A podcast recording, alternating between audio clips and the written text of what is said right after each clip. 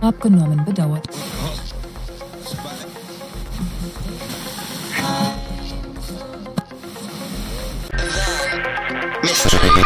Frequency.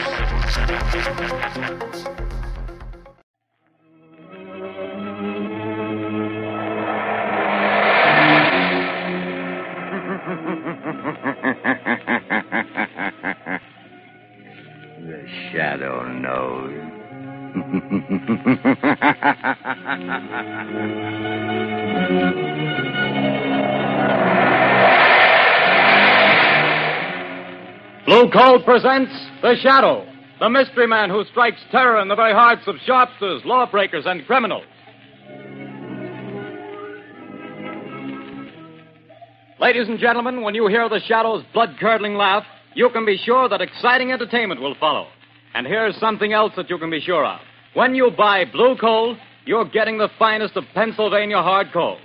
The harmless blue coloring that identifies Blue Coal is your guarantee of clean, even, safe, dependable heat all winter long. So don't take chances. Insist on Blue Coal. Ask for it by name. Phone your order to your nearest Blue Coal dealer tomorrow. And be sure to hold on for John Barclay's important message at the end of this program.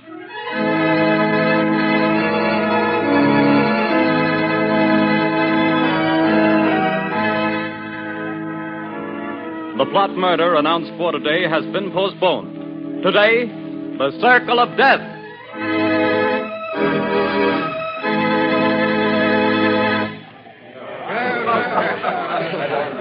Oh, Jack, what a delightful show. What a wonderful way to start our honeymoon. Darling, when it comes to shows and girls, I'm a swell picker. Now watch me pick a nightclub. Oh, taxi! Hey, taxi! Darling, I think you're wonderful. I've never had such a marvelous time in my life. Hop in, honey.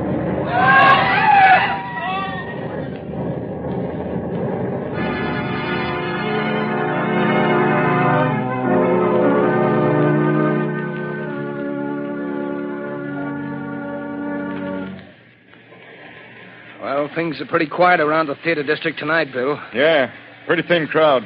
I don't blame folks for staying away. After those three bombings and 15 people being blown to pieces, I wouldn't be here myself if it wasn't the commissioner's orders. Same here. Boy, has this town got the jitters. Commissioner Weston's hopping around like a cat on a hot stove. I hear the Midtown Association is going to ask for his resignation if he don't catch the nut that's scattering bombs around here like confetti on New Year's Eve. The guy that's pulling these jobs sure must have it in for a lot of people. Yeah, he's a real screwball if you ask me. Look at the way he's always sending warnings to the newspapers before he blows another batch of pedestrians to Hades. Yeah, and have you noticed? He always ends his notes by saying, I hate crowds. Yeah. Well, this is the time that crazy goof warned he'd set off another blast. Maybe his, his watch is slow. Things are going to pop if he pulls another job and kills any more people. Well, maybe maybe all the cops have him scared off. Maybe. Maybe not. Bill, look at that car. Blown to smithereens.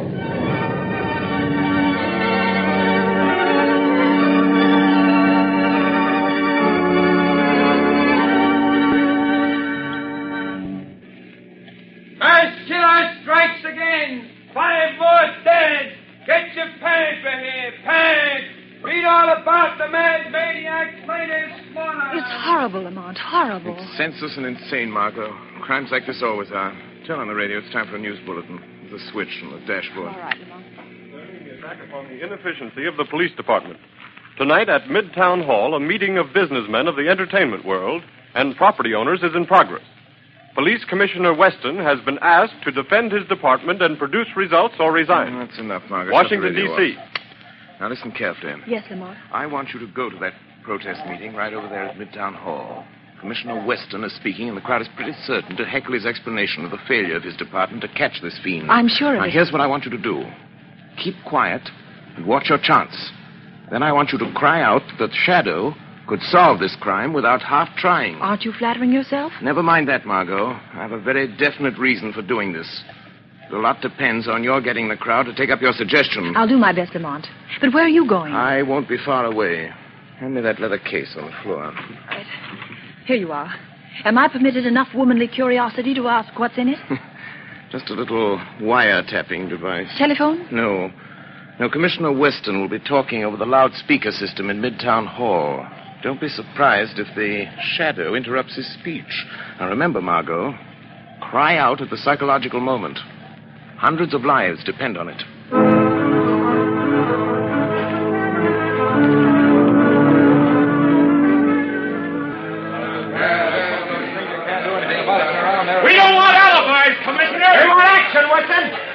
Man's making a fool of you, Weston. Gentlemen, gentlemen!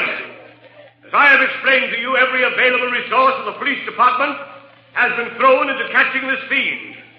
Our bomb squads have combed the city. Every known criminal with psychopathic tendencies has been rounded up and questioned. Not one fragment of a bomb has been found. No buildings have been damaged. No one person has been singled out for death. This is not an ordinary crime. We are not dealing with an ordinary criminal. Alibis! Alibis! We've had enough. Fifteen people dead. Fifty injured, and you talk!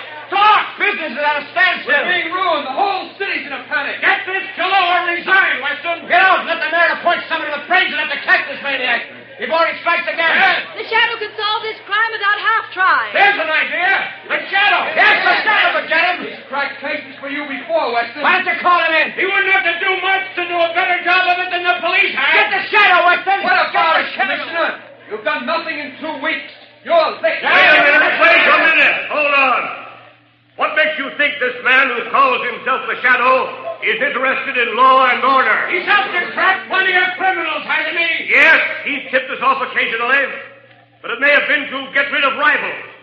We have no assurance he isn't a criminal himself. What of it? A thief can catch a thief. I don't run my department that way. You're not running it at all. That's a matter of opinion. You're not running it. I was asked here to tell you what we've been doing. You seem to think my department works with the shadow. We don't. We never have. And as for the shadow, and you reporters can spread it all over the front pages, I challenge him to uncover one single scrap of evidence that my men have overlooked. I challenge the shadow to find this maniac. I am the shadow. I accept that challenge. Commissioner Weston, I am working on the case. Gentlemen of the press, it will not be necessary for you to print the commissioner's challenge, but you can print this challenge to the arch fiend behind this reign of terror. Print this, gentlemen. The shadow will trap the masked killer if he dares walk through the central arcade during the rush hour between 5 and 6 tomorrow night. Remember, the central arcade between 5 and 6 tomorrow night. I dare him to come to walk through the central arcade.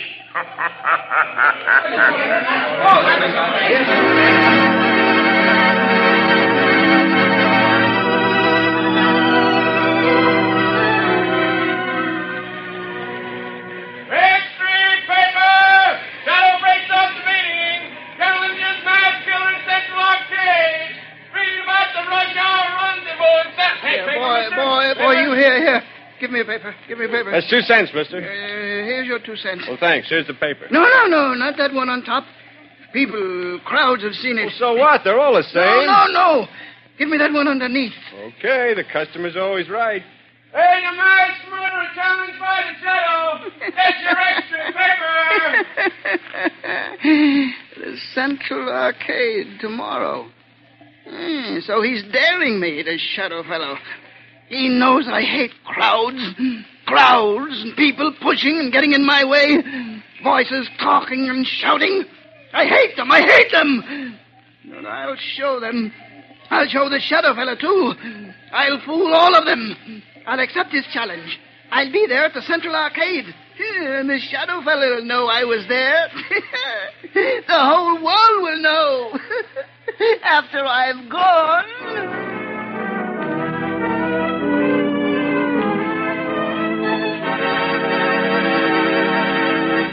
Your orders have been carried out, Commissioner Weston. Good. There'd better not be any slip ups. 200 patrolmen are stationed in the neighborhood of the Central Arcade. 50 picked men of the plainclothes and bomb squad will be in the crowd. If there is a crowd. There'll be a mob after all the publicity. If I could get my hands on the shadow, I'd wring his neck for this. Uh, what time is it? A little after four, sir. We better get down there pretty soon. Yes, sir. Shall I take that call, sir? No. I've been waiting for this. And if it's who I think it is. Hello.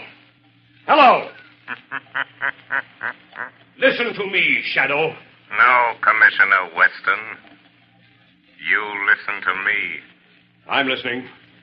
Quick, Collars, trace this call. Yes, sir. Don't bother, Commissioner. You can't trace this call. I've tapped a line. Just as I tapped the Midtown loudspeaker system last night. So that's how you pulled that crazy stunt. You're a fool, Shadow.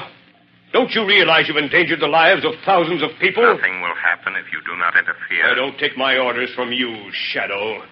You're not running the police department. I'm not giving orders, but I need your help.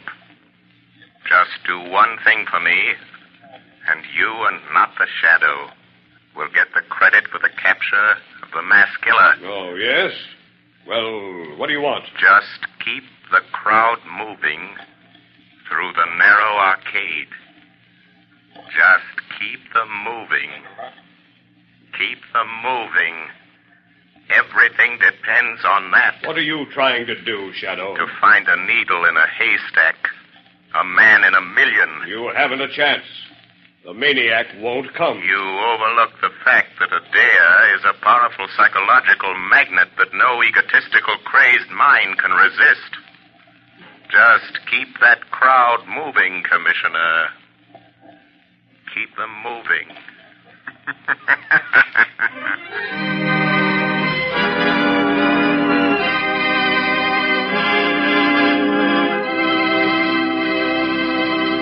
When you start figuring ways and means to save money for Christmas gifts, fuel is probably the last thing that comes to mind. Naturally, you don't want to jeopardize the health and comfort of your family, but did you know that you can actually have better heat for less money simply by burning blue coal? Here's why. Blue coal is a rich Pennsylvania anthracite, the fuel that furnaces, space heaters, and cooking ranges in this part of the country were especially designed to burn. And while other fuel prices are advancing, the cost of anthracite is not. No wonder thousands of homeowners are switching back to anthracite. No wonder anthracite is the fuel that is used for cooking purposes on the nation's cracked passenger trains. They've tested all kinds of fuel and found that anthracite is far more economical because it burns long, steadily, evenly, with minimum drafts and less attention. Now, the cream of all Pennsylvania anthracite is blue coal. It comes from the mines of the famous Glen Alden Coal Company. It's tested and retested for purity and uniform sizing. Blue coal is prepared especially for home use, and it comes in all domestic sizes egg, stove, chestnut, and pea.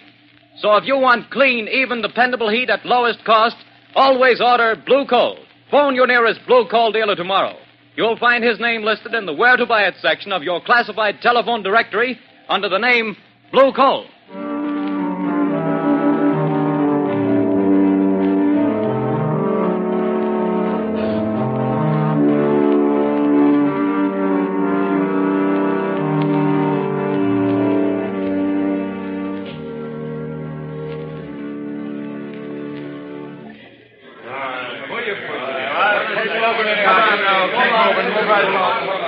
Quit blocking the arcade. Keep moving. Keep moving. Well, the time's almost up, Commissioner Weston. Yes. Two minutes to six. No, this is the longest hour I've ever spent in my life. Can you beat it the way people have flocked here on the chance of seeing somebody else blown to bits by this maniac? Looks like the shadow was right. The way they've been swarming through this arcade. Yeah, and watching each other like a bunch of wild animals. You see what happened to that poor guy with the Christmas box? I nearly killed him before we got him out. All he had was a doll for his kid. I saw it. Well, the time's up, Commissioner. Yes. Thank heavens. Any orders, sir? Just keep the men on duty till this crowd thins out. They'll be going home now. Commissioner, Commissioner Weston, look. What is it? The maniac. He's been here. Look at this piece of paper. Where'd you get it? In the arcade. He must have dropped it. What's it say, Commissioner? Tell that shadow fellow I'll kill me a lot more people at 11 o'clock tonight.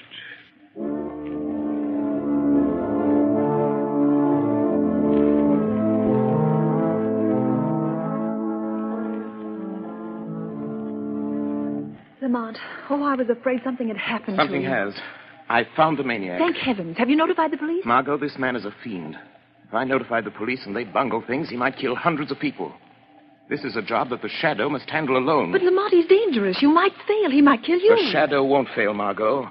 But if he should, it's far better that one die than hundreds. Oh, Lamont, please. There must be a safer way. Perhaps, Margot, but this is the only sure way to end the career of this mass killer. Goodbye, my dear. Lamont. Oh, Lamont.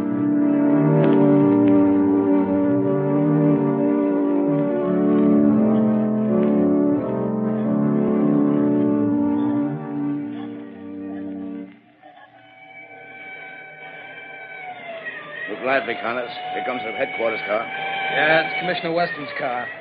He's plenty worried about this maniac threatening to kill another batch of people at 11 tonight. Well, he'll sure have to go out of the theater area to kill him. They won't let anybody in the district here without a police permit. Wait a minute. Here comes a guy. Hey, you. You. Who, who, me? Yeah, you. Where do you think you're going? Me? I, I'm going to work. That's where I'm going. Got a permit? Got a badge. See? Says I'm a night watchman. I got to go to work. What do you watch? Where do you work? I watch things in the ground. Da- Down there. Down where? Da- Down under the street. Da- Down under the planks. Oh, I get it, Bill. He's a night watchman down on the new subway they're building. Uh-huh. Yes, yes, that's it. I go down them steps.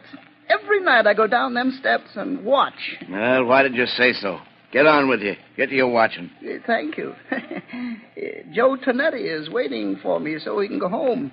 Every night at 10.30, I take from him the job of watching. Now, that's a job I wouldn't want any part of. Me neither. I'll pound my feet on the street.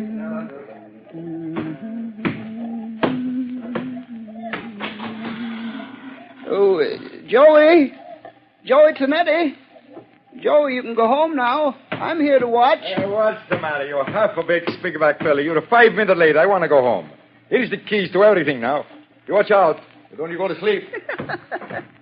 The police don't want to let me come to work, but I show them the badge. you can go home now, Joey. I'll, I'll watch everything. Okay. See you in the morning. Goodbye. Goodbye.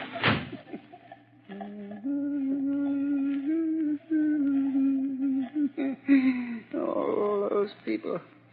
So many people always pushing. Pushing me. But I'll show show 'em. I'll fix fix 'em good. I'll kill kill 'em. That shadow fella, I'll show him too. now, now, now I'm, I'm alone.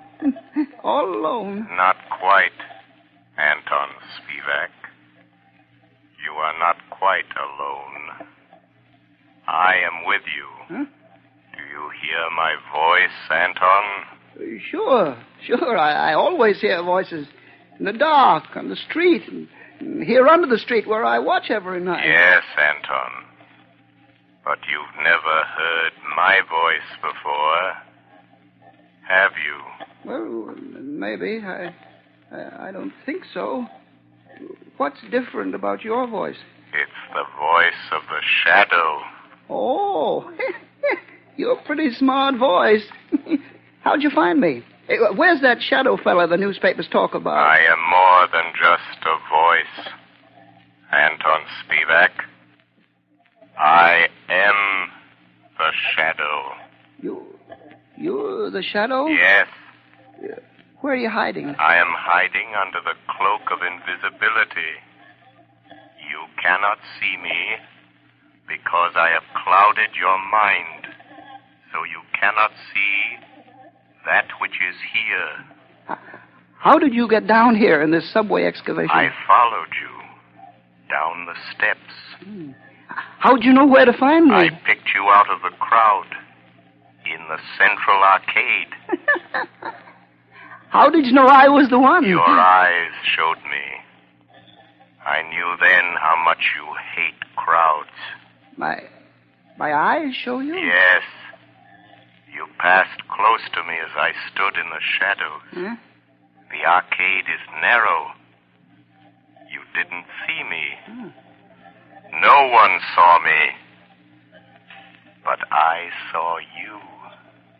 How'd you find out my name? I followed you to the place where you live. I found out you work here in the tunnels. Uh, then, then, then, then you, you followed me here from my home tonight? Yes, Anton Spivak. All the way. Hmm, good, good. You're a very clever shadow. But, but, but you must go now and let me do my work. My work.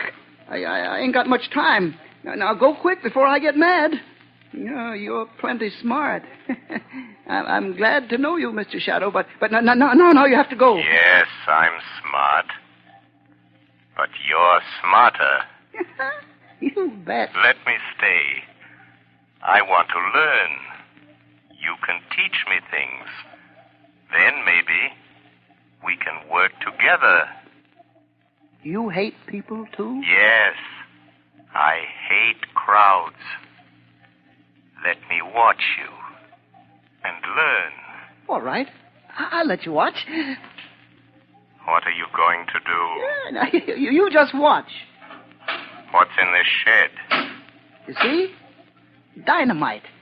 Sticks and sticks of dynamite. Is this what you use to kill people with? Mm-hmm. Yes. My precious dynamite. They kill the crowds I hate, see? now, look, look here. Here's a stick of dynamite all, already fused. There's one, two, three, four, five, and six six sticks of dynamite to go with it. now, you watch. See, Shadow, I, I, I tie them in a bundle. But how do you take that dynamite to the place where you killed all those people? It's a block away. How do you carry it? That- that's where I'm smarter than you, Mr. Shadow. Show me. I'll show you.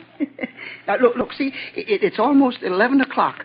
Now, here, here. You, you see this little hook? I, I hooked the dynamite to it. Then what, Anton? Wait, wait, you, you, you hear that car overhead on the boards? Yes? Well, if, if the light is red, it will stop right over our heads. Now, now, now listen. There, there, you see? The light is red. Now, now, now I take this crowbar. And I go up this ladder. Come on, come on, you come with me. Yes, I am still here. Although you cannot see me. Now, now you watch. I, I, I pry the end of this plank back. See? And I, I, I hook the dynamite on the brake rods. Uh, I strike a match. And, and I light the fuse. And, and, when, and when, when, when the light changes, the car takes the dynamite with it. And when the dynamite explodes a block away, I'm still here. While the. Oh, no, no, no, no, no. You, you put out the fuse. You've tricked me. And here is the dynamite. No. You took it off the car. It's gone without the dynamite. And I promised I'd kill a lot of people tonight. Now I have to wait. Tomorrow the crowds will be still pushing me, scaring me. You tricked me. That's what you did. You, you tricked me. Where are you, Shadow? Shadow. Come here, Shadow. Nice, Shadow. Nice, Shadow. I'm here. Anton Spivak. Yes, yes, I, I hear you. Ni- nice, Shadow. Come, come close to me. Put down that dynamite. Anton, No, no, Shadow.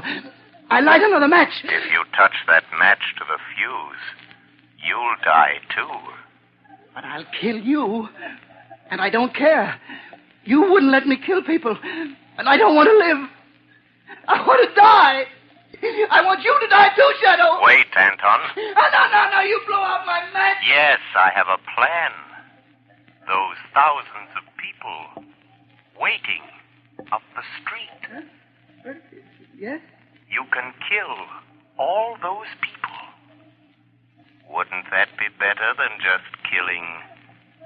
Of us? How, how, how, how? Tell me how. Take your dynamite and come with me. Up the steps. Up to the street. Oh, no, no, no, no. No, no, there, there, there's policemen out there. I saw them. But they won't see you any more than you can see me. No, no, no, no, no. They will see me. Hypnotize them. Huh? Hypnotize them. Look straight at them. Stare at them. And then they won't be able to see you. No, no, no. I'm afraid. Think of all those people waiting to be killed. Come. Just a few more steps. I am with you. You'll be safe. But I'll try. I'll try. All those people waiting to be killed. I'll try it. But but don't you leave me, Shadow, or I'll light the fuse. I'm here, Anton Spivak. Look, there are the two policemen. Uh-huh. Just stare at them hard as you pass, and they won't see you. All right, I'll I'll try. I'll try. Well, it's past seven, Connors. Looks like a false alarm this time. Hey, wait a minute. Here's that night watchman. Hey, what's the matter with him? What's he staring at? Look. Look what he's carrying. You can't see me. You can't see me. Dynamite. Grab him. Oh, no, no. Take it away from him. Let me go. Hold it. No, I said no. I no. got him. It's a mass killer. No, no, no. Oh, he, he lied. He fooled me. He said you couldn't see me. No, no, no. Give me my dynamite. I want to kill all those people. Hold him. No. Here's Commissioner Let me Weston. I got him. We got him. We got the maniac, No, Chief. Good work. Here, let me look at him. No, no, no. He, he, he tricked me. He, he said you couldn't see me. Where'd he come from? Up out of the subway excavation, Commissioner. He's a night watchman. No, no. He, he tricked me. The, the shadow tricked me. Oh. It was the shadow. Yes, Commissioner Weston. The shadow. I found the killer, but the glory is all yours.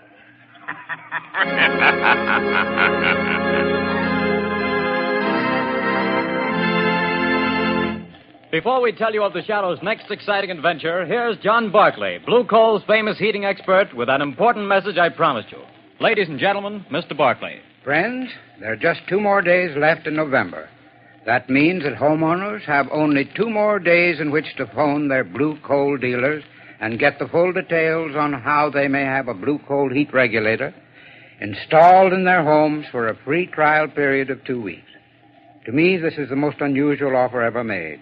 The free use of a blue coal heat regulator for two whole weeks without any obligation on your part to buy. Believe me, friends, until you've used one of these marvelous thermostats, you don't know what real comfort is. Imagine having your home warm and cozy from morning till night without once having to make a trip down to the furnace. And that's not all. You'll find you burn far less coal with this regulator, too. But don't take my word for it. See for yourself. Phone your blue coal dealer tomorrow. I thank you. Friends, for your own sake, do as Mr. Barclay suggests. Phone your Blue Coal dealer tomorrow and get full details of this amazing free trial offer. Prove to yourself what thousands of satisfied owners already know that with a Blue Coal heat regulator, you get more uniform heat, more economical heat than the most expensive oil burner can give you. But don't wait. Phone your Blue Coal dealer tomorrow.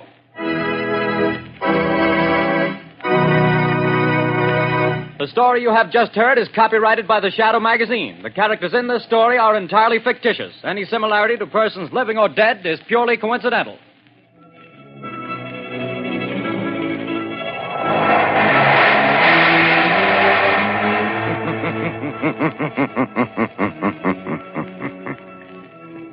the weed of crime bears bitter fruit.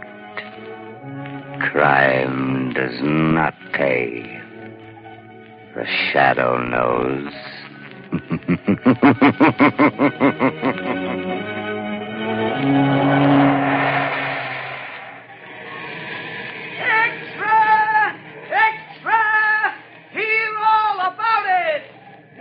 week, same time, same station.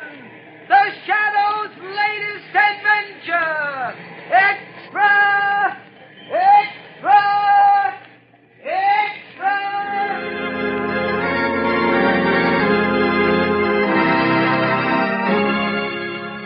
Next week, same time, same station, Blue Coal will again present another thrilling adventure of the Shadow. Be sure to listen.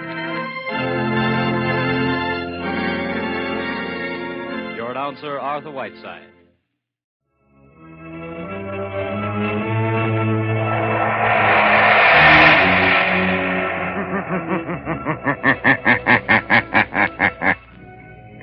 the shadow knows.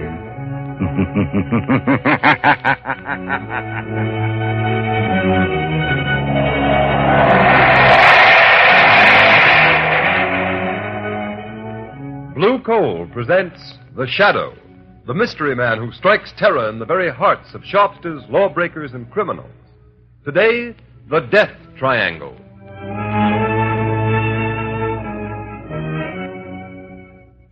Ladies and gentlemen, the Shadow will be with you in just a moment. In the meantime, I'd like to remind you of a well known fact. Coal colored blue means better heat at less cost. For when you buy blue coal, you're getting the cream of old Pennsylvania anthracite. The harmless blue coloring with which blue coal is trademarked is your guarantee of clean, even, safe, dependable heat all winter long. Such heat ensures the health of your entire household. So when you order coal, specify blue coal. Ask for it by name. Phone your order to your nearest blue coal dealer tomorrow.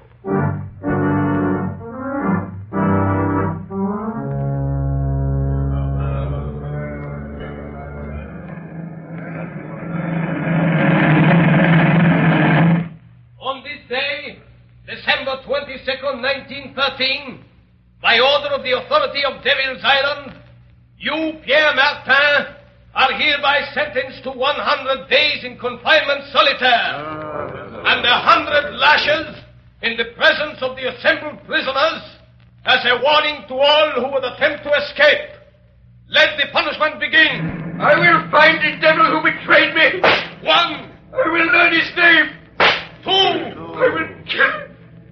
Three. I'll him. Four. Five. Six. Seven. Eight.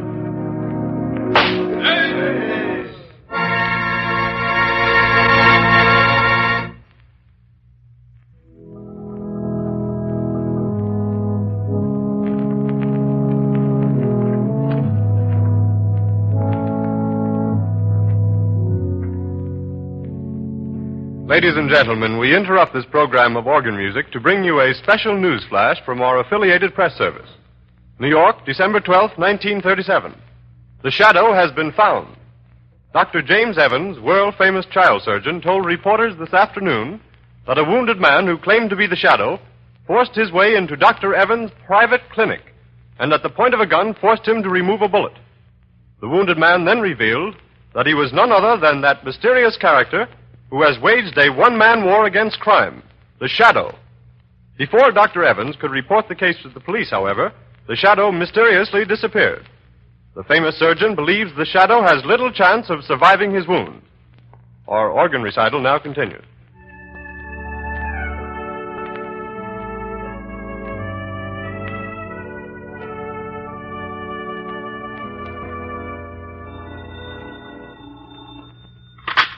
Hello? Dr. Evans speaking. Dr. Evans, the man you claim to have operated upon was a fake. The real Shadow has not been wounded. The Shadow? You are the Shadow? Yes, Dr. Evans. You don't seem surprised. I'm not. I've been hoping you'd get in touch with me. That statement I issued was false. False? Come now, Dr. high standing in the medical world does not issue false statements without very grave reasons. There was a very grave reason. I need your help. An old acquaintance of mine, Raymond Dubril, the financier, has received a death threat. Have him notify the police. No, he refuses to do that. Then let him take the consequences. Unless. Dr. Evans, have you also received a death threat? Yes, I have.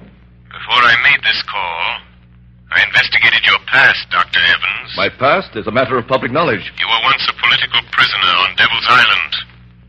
You escaped 20 years ago with three other men Raymond Dubril, the banker, and Pierre Martin, the concert pianist. Yes, but our convictions were reversed by a high court a year after we escaped. I know it was proved that you three were innocent. But what about the fourth man who escaped with you? A murderer. Jacques Cauvet. He was caught and sent back to Devil's Island. After the escape, one of you betrayed him to the police. I don't believe that. Why else should he mark you for death? Then you know Covey escaped from Devil's Island a second time six months ago? Yes, Dr. Evans. Then you're interested. You'll help? Yes, I will help. But only because your life is in danger, Doctor. The world can ill afford to lose the skill and genius that has saved the lives of countless children. You overestimate my importance, Shadow. But will you help? Yes. When and where does Covey's warning say he will strike first? At Dubril's Long Island estate tonight. How do you know this warning came from Covey? Dubril received a miniature music box in the shape of a coffin in the mail this morning. A musical coffin? Yes. And when the lid of the coffin is raised, the music box plays a tune. A tune Dubril, Martin, Covey, and myself whistled as a danger signal when we were planning our escape from Devil's Island. Where is Dubril, Dr. Evans? At his Long Island estate. Martin is staying with him, and I am driving out there to spend the night. I had hoped you'd come and help. I will help you, Dr. Evans. Tell Dubril and Martin that the shadow will be there tonight.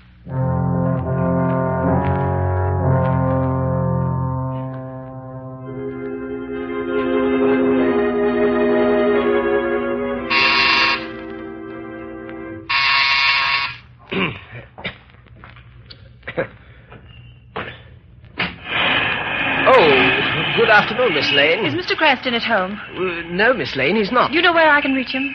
Well, he may be at his club. No, I've tried there. His office? Yes, everywhere, nobody's seen him all day. Oh, is there anything I can do? Be sure and stay here in case he comes home. I'll call you on the phone later. Yes, miss. I've got to find him. I've got to. I've just got to.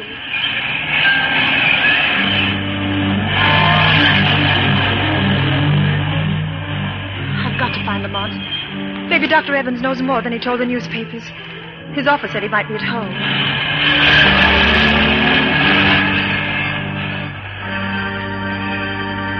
Number 33. Yes, this is it. Oh, Lamont, I knew they'd shoot you someday.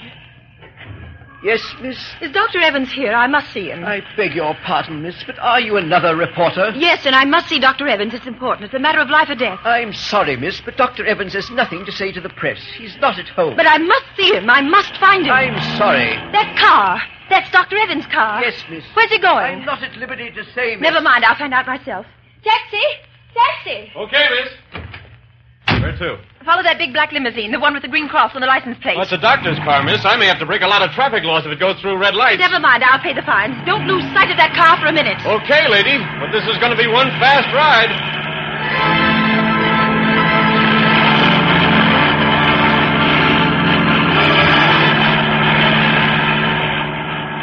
Driver! Driver, slow down. That car's turning in at that estate. What do you want me to do? it? Go through the gates after? No, no. Stop here. Okay. Here's five dollars. Hey, thanks, man. I wonder if this is just a wild goose chase. Lamont couldn't be way out here, not if he's wounded, dying. That car. It sounded like. Oh, but it couldn't be. It is. It's. It's Lamont. Lamont! Margot? Margot, what, what in heaven's name are you doing here? Oh, Lamont, then it wasn't true. You weren't shot. Dr. Evans didn't operate on you. Oh, no, so you heard that news flash, too. The papers are full of it. I tried to find you at the office, at home, at your club, everywhere. I'm sorry, Margot. I should have known you'd worry, but I've had a very busy afternoon. Uh, how did you get here? I followed Dr. Evans' car. He just drove through those gates. What's happening, Lamont? Are you trying to find out why he said he operated on the shadow? Is is someone impersonating you? No, uh, Dr. Evans did that knowing I'd get in touch with him. He needs my help in a very special manner. But why?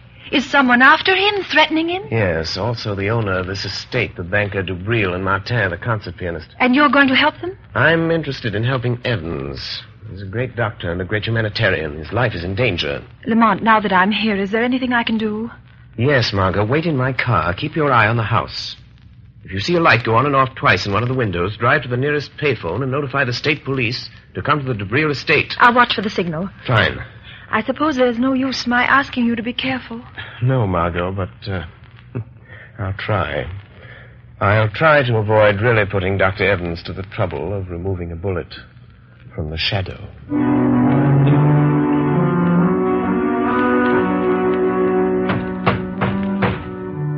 Dubril, stop pounding on the table and cursing Covey. Oh, that's all very well for you to say, Evans. Your turn hasn't come, but it will. If we three sitting here, you or me or Martin, don't get Covey when he comes here tonight, you will be the next on his list. You or Martin. Oh, don't concern yourself about my fate, Dubril. I am not afraid of Covey. Oh, you'll change your mind if he manages to kill me, Martin. I wonder what it's like to die. What do you think, Dubril? Or do you ever think of anything but your fat stomach and your money? I you... Gentlemen, this is no time to argue. I have something more important to tell you. What is it, Evans? I hear you had quite an experience today. Operated on this man who calls himself the Shadow. Yes, that's what I want to talk to you about. Ah, there's a man, Dubril, the Shadow. He might save you from Covey. Ah, what could he do? I've had the best private detectives in the country trying to find some trace of Covey ever since he escaped from Devil's Island again six months ago. By the way, Dubril, I've always wondered who tipped off the police when Covey was hiding after he helped us escape 20 years ago. Covey was a murderer. We were innocent men. And also, who betrayed me, Dubril, the time I tried to escape alone the first time? Martin, Dubril, now listen to me. A moment ago, we were talking about the Shadow. Well, he isn't dying.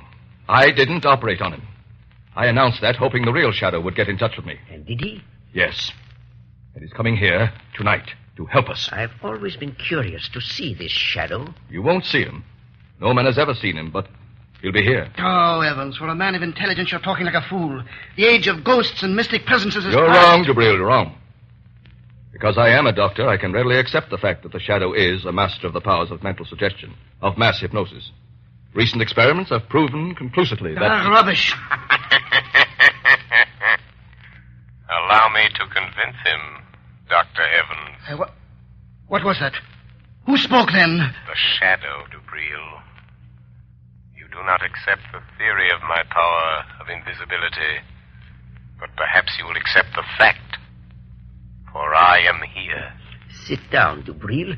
You look rather pale. If I am to help you, you will all sit down. Sit at that table there. I understand there is little time to lose. I must know the whole story, the truth, if I am to help you. Do as the Shadow says. Sit there, Martin. And you, there, Dubril. Well, why don't you talk back, Dubril? Be quiet, Martin. Dr. Evans, I will help you if I can. But there is one gap in the chain of events leading up to this moment. I'll tell you anything I know, Shadow. Then tell me this. When and under what circumstance did Covey first threaten your lives? It was the last day we spent in the open boat in which we escaped from Devil's Island 20 years ago. Storms had blown us off our course. Our food was gone. Our water was exhausted. Covey, the only one who knew how to navigate, was. Well, he was slowly dying from hunger and thirst. He'll remember his cry. Water. Water. Oh, be quiet, Covey. There is no water. The cask is empty. You're lying, Dubril. All of you. You've been drinking my share. Give me that bucket. Give me a drink of that Don't let him Martin. get Martin. Don't let him. Salt water will kill him. What does it matter, Dr. Evans? Seventeen days in this open boat. Nights of storm and days of blazing heat. Water. Water. I'm dying, I tell you. Dying. You're not giving me my share. You're stealing my water. Where will you be if I die? I'm the only one that knows navigation. Be patient, Covey. It may rain tonight. Oh, we might as well be back on Devil's Island. At least there was bread and water there. Bread. Bread. A crust. Just a crust of bread and water. Water. There's no bread, Covey. The last crust went three days ago. You're cheating me. Killing me. You only brought me along to steer the boat. Now you're starving me to death. You don't want me to live. But I will live. I'll get you for this. I'll live to kill every one of you for this. You, Dubril. You, Martin. You, Evans. Oh, shut him up, Evans. You're a doctor. You know what to do. Look. Martin, Dubril, look. Seagulls. Oh, what does it matter we have no guns. I know, but don't you see? The gulls never go far from land or a ship. Oh, you, you're right, Evans. Look, look to the west. It's land. Land at last. All right. There, to the southwest. You can see the sun of the mountains. We're saved, free at last. Come here, come here. Sit up, sit up. Look, look. We've sighted land. There'll be food and water plenty for everybody. You tried to kill me. Starve me to death. But I'm going to live. I I'm going to live until the last one of you is dead. Dead. Yes. We threatened all three of us. And so you see, that's how it all began. And now Covey is free and out to get us, Shadow. But what makes you so sure it is Covey? Well, it couldn't be anyone else. It's Covey, all right. He sent Dubril that thing on the table. That oblong box? Yes, Shadow. Notice its shape. It's a miniature coffin, beautifully carved. Covey was a woodcarver. He was always handy with a knife. But still, it does not follow that he was the one. Except for one thing, Shadow. When the lid of the coffin is raised, it's a music box. And that tune it's playing was the warning signal we used while planning our escape from Devil's Island. Remember, only the four of us knew it. Dubril, Covey, Evans, and myself. Oh, stop it, Evans. Stop that cursed thing. Stop it, I tell you. I can't stand it. So you have a conscience, eh, Dubril? That danger refrain recalls the past, doesn't it? Stop talking about it. It looks as though Covey meant business, doesn't it? Don't sit there conniving over me. You forget your turn, maybe next, maybe tonight even. I am not forgetting anything, Dubril. You'd better steady yourself, Dubril. I'll get you a drink. Oh, never mind. Here's the decanter. I'll pour it myself. Oh, that tune! Where is it coming from? I smashed the coffin. Good heavens, Dubril! It's the decanter in your hands. Oh, someone, someone changed the decanter. Covey, he did it.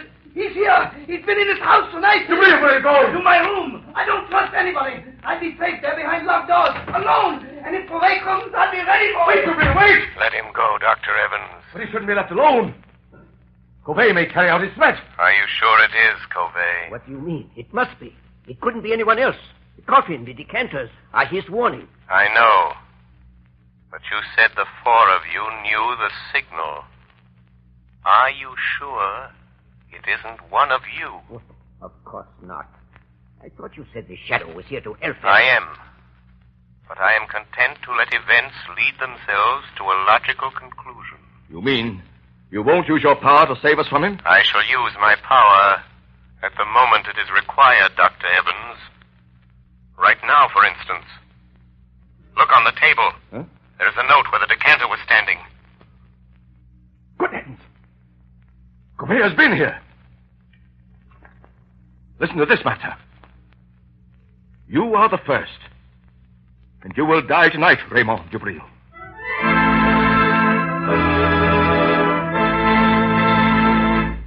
Ladies and gentlemen, the shadow will return in a moment. There are thousands of families living around snowbound Buffalo today who are as snug as a bug in a rug thanks to blue coal. You have read how the whole city of Buffalo has been literally snowed in. In that entire area, business practically came to a standstill for several days. But those families who laid in their supply of blue coal kept comfortable. The icy, biting winter blowing outdoors made no difference to them. These storms are reported to be coming eastward, so take a tip and get ready. Put in a supply of blue coal tomorrow. It is the most economical fuel that you can use. Furnaces, parlor stoves, and cooking ranges in New England were designed to use anthracite, and blue coal is America's finest anthracite. Blue coal is mined by the Glen Alden Coal Company and is especially prepared for home use. It is available in all domestic sizes egg, stove, chestnut, and pea. Every carload of blue coal is laboratory tested for purity and sizing before shipment from the mine. Blue coal burns steadily and evenly, sending a full supply of heat to the living quarters of your home, even in the most severe weather. Get set for winter tomorrow by ordering blue coal. You will find the name of your nearest blue coal dealer in the Where to Buy It section of your classified telephone directory under the name Blue Coal.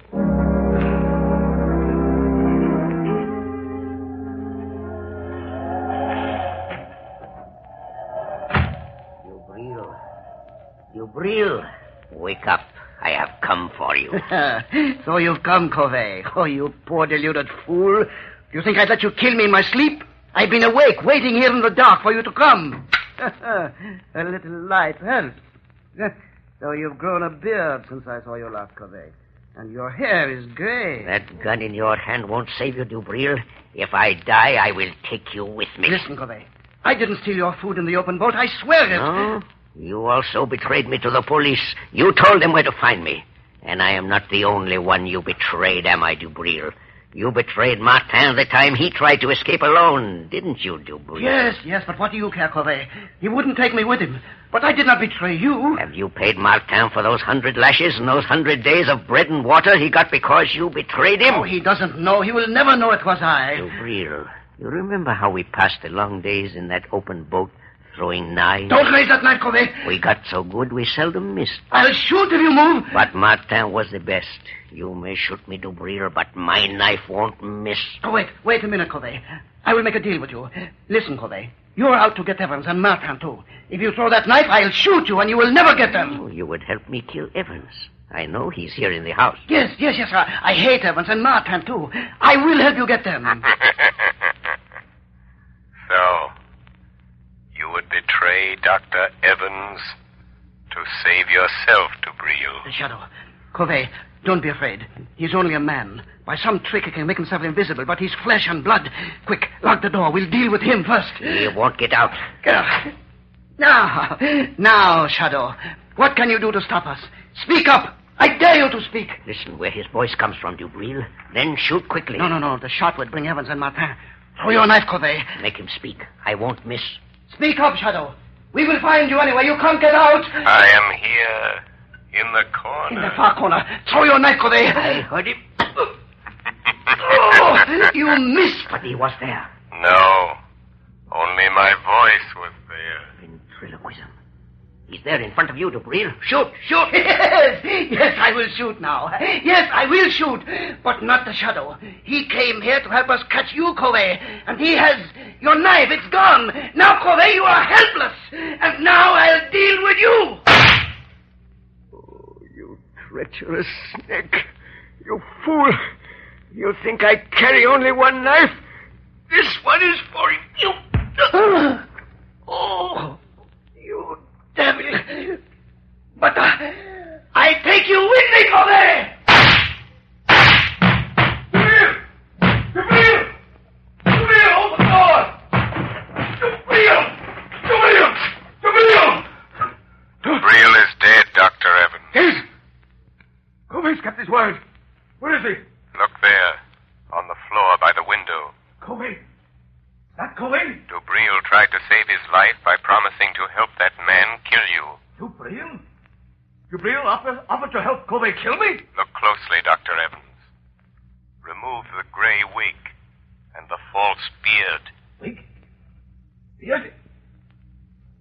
It's Martin! Yes. Martin disguised as Covey. Alive, breathing. Get away from me, Evans. Don't touch me. I hate you.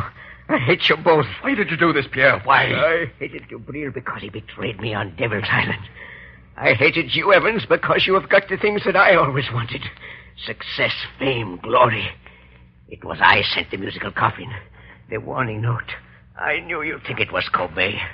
I've got Dubril, but Colby will get you, Evans. He's after you. He will get you.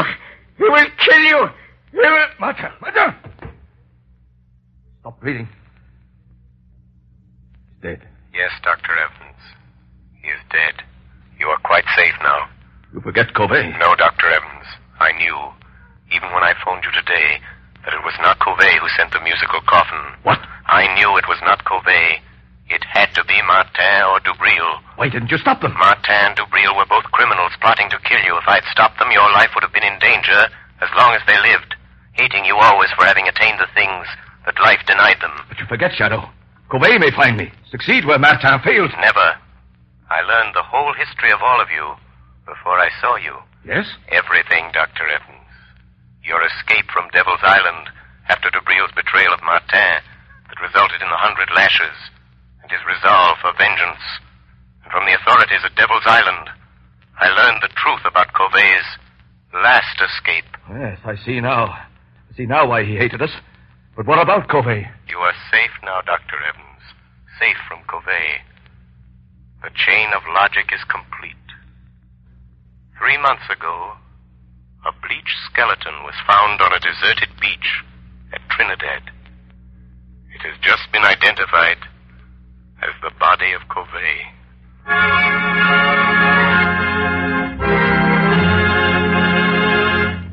Before we tell you of the Shadow's next exciting adventure, here's John Barclay, Blue Coal's famous heating expert. Ladies and gentlemen, Mr. Barclay. Good evening, friends. While you're doing your Christmas shopping, why not get a gift for your own home? Something will not only make it a cheerier, happier place in which to live, but also make it easier to run. To my mind, the perfect gift for any home is a blue coal heat regulator. This marvelous thermostat provides the last word in comfort. For example, there's no running up and down stairs to open and close dampers. The blue coal thermostat does that tiresome job automatically. Keeps your home at just the temperature you want from morning till night. It can be attached to any kind of heating equipment. Steam, hot air, hot water, even a parlor heater. It'll give you more uniform heat, more economical heat than you can get with the most expensive oil burner. In fact, this blue coal heat regulator will completely modernize your present heating equipment. And yet it costs only $18.95 plus a small installation charge. You'll be amazed at the amount of fuel it saves you. So this Christmas, give your family the gift of a lifetime, a blue coal heat regulator. Your nearest blue coal dealer will be glad to give you complete information regarding it. Phone him tomorrow. Thank you, Ken Roberts. Thank you, Mr. Barclay. And friends, take Mr. Barclay's good advice. Make this Christmas a memorable one by having a blue coal heat regulator installed in your home. You'll save at small cost time and time again in fuel consumption, and you'll make your home a happier, healthier place in which to live. So don't wait. Phone your nearest blue coal dealer tomorrow.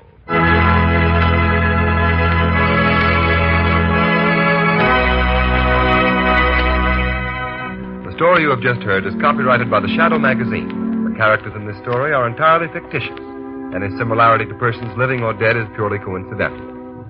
And at this time, may we remind you to mail your Christmas presents and cards early to secure delivery before December 24th. There will be no post office service on December 25th.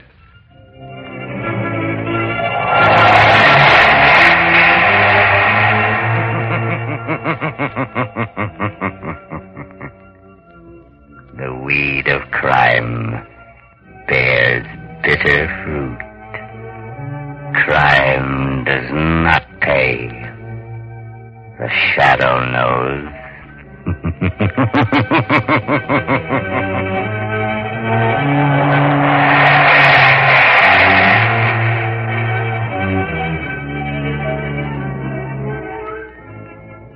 Next week, same time, same station, Blue Coal, America's finest anthracite, will again present another thrilling adventure of the Shadow. Be sure to listen. Don't forget, next week, same time, same station, another thrilling adventure of the Shadow, presented by America's finest anthracite, Blue Coal. And be sure to burn Blue Coal, the solid fuel for solid comfort.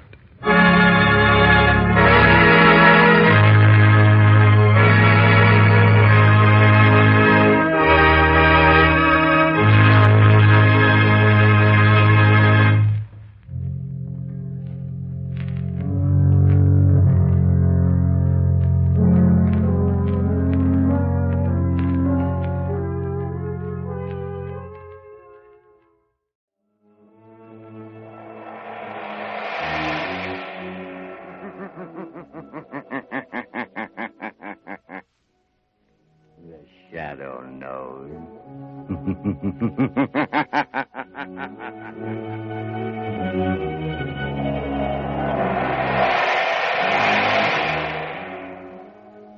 Coal presents The Shadow, the mystery man who strikes terror in the very hearts of shopsters, lawbreakers, and criminals.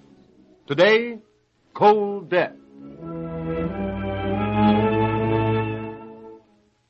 Ladies and gentlemen, an event of unusual interest will be broadcast from this studio at the end of the program. Be sure to listen. And before today's exciting adventure with the Shadow begins, I'd like to offer a suggestion for home heating comfort. The next time you need fuel, order Blue Coal, America's finest anthracite. You don't have to get a full supply. The Blue Coal dealer will be glad to send you a trial ton. Use it, compare it with your regular fuel in every way. It's 10 to 1. You'll find blue coal gives you better heat at less cost. So order blue coal by name. Phone your order to your nearest blue coal dealer tomorrow.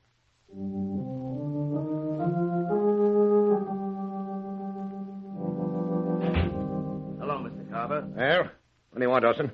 Why, aren't Job at Carverville, tending to business.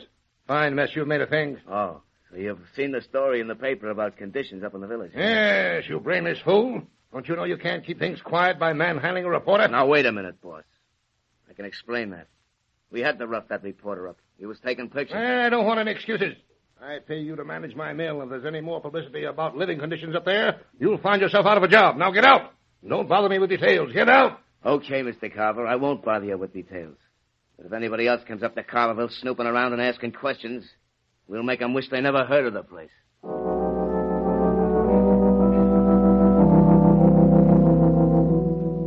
Commissioner Weston, I tell you it's an outrage. Don't you agree, Cranston? It's a pretty sorry state of affairs, Commissioner. Uh, granted, the conditions existing in this little mill village Daniel Carver owns are an outrage. Why, he ought to be kicked out of this club. What do you think, Cranston? I agree, if the newspaper accounts are true. Sickness, half a dozen deaths recently.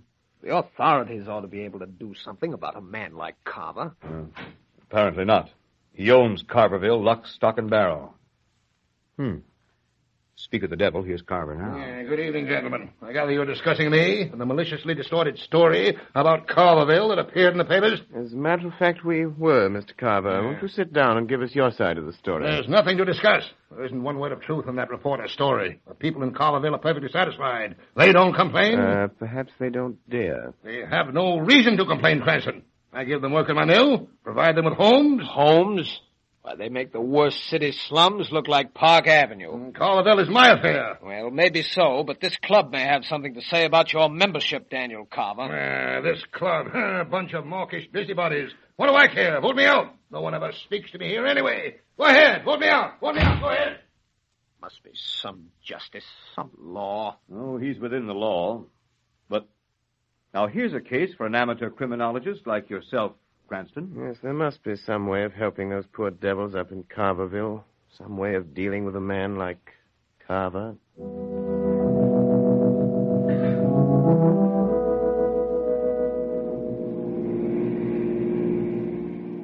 Lamont Cranston, would you mind telling me the reason for this long drive in zero weather? You'll soon see the reason, Margot. We're now entering Carverville. Take a good look at it. Oh, how drab. How awful. Look, Lamont, broken windows stuffed with paper. I'm beginning to understand why you're here. But how did you hear about it? Daniel Carver, the man who owns this charming little mill village, is a fellow club member of mine. What are you going to do, Lamont? I don't know exactly until I've talked to some of these people. As Lamont Cranston or the Shadow? As a nameless social worker for the present, Margot, but I have a strong hunch the Shadow will have to play a big part if anything is to be done to help these people. Hmm. Here we are. Want some gas, mister? Uh, no thanks, but could you tell me how to get to Mrs. Tucker's house? What do you want? Ma Tucker's got enough trouble already, what with her old man and kid dying since the cold set in. I read about it in the papers. We've come here to help. Listen, mister.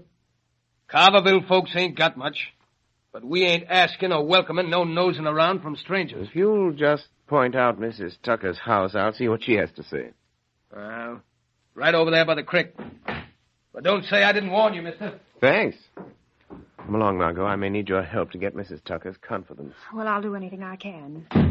You know, Lamont, there's something terrifying about this village. How so? Oh, that man and the way people are watching us from behind curtains in the windows of every house along the street. I'm afraid of something, Margot. Of what? That's just what I hope to discover in this house. Oh, there's something sinister about this place. Wait, Margot. Someone's coming to the door. What do you want, mister? Are you Mrs. Tucker? I'm Ma Tucker. What do you want? May we come in? You say what you got to say. Please, You- Mrs. Tucker, we've come to help you. No, you. Oh, all right. Come in.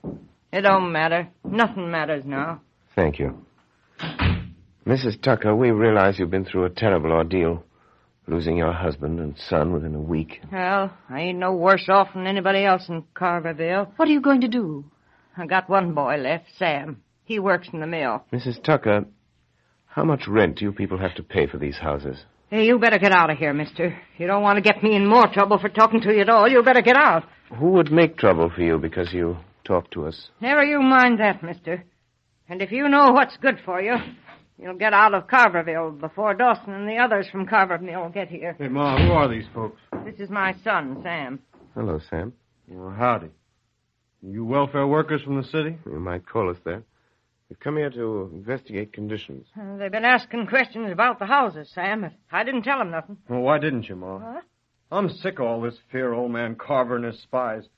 We kept quiet for years, and and what's it got us? What did it get Pa and young Jim? We slave in the mill, and they rob us at Carver's store, and we live in these pigsties that Carver calls houses, and and when we're old and sick, he lets us die off like a lot of mangy dogs. Shut up, Sam. Don't talk like that. Somebody'll hear. Well, let him hear. It's time somebody heard the truth. Can't you do something, mister? Can't you help us? If somebody don't help us, God only knows where this'll end. Thanks for speaking out, Sam. You'll have to help. Lamont, there's a crowd gathering outside. What? I knew it. I knew there'd be Now, you trouble. be quiet, Ma. Listen, mister, I got a notion you're all right. Come on, Tucker. Sam, open up. We're going to chase them smart out alecky with strangers out of town, like we did that reporter. Listen, Sam, we'll have to leave or there'll be trouble.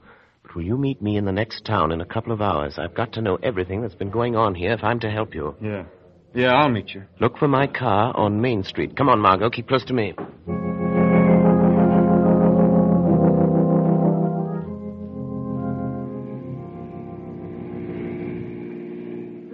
Hope no one saw Sam Tucker meet us down this road as you asked him to. I hope not, Margot. What are you going to do now that he's told you the tragic story of Carverville? Going back to Carverville. Right now, tonight? Yes. First to call on old man Carver. I thought he was in the city. He evidently heard that more strangers were in Carverville this afternoon asking questions. Oh, what a beast Carver must be, Lamont. If he could only be made to see the misery and suffering he's caused. He's going to see it, Margot, tonight. Lamont, there's Carverville. Oh, not that I'm afraid, We're but... stopping. That's Carver's house right ahead there. Yes, I see a light downstairs, Lamont.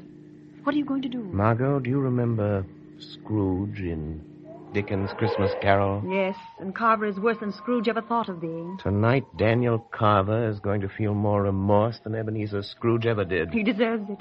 I'll wait in the car, Lamont. It's mm, bitter cold. Well, if those poor people down there in those flimsy houses can stand it, I can. I'll wait here. But how are you going to make Carver visit those poor people? Margot, tonight Daniel Carver is going on a sightseeing tour. Personally conducted by the Shadow.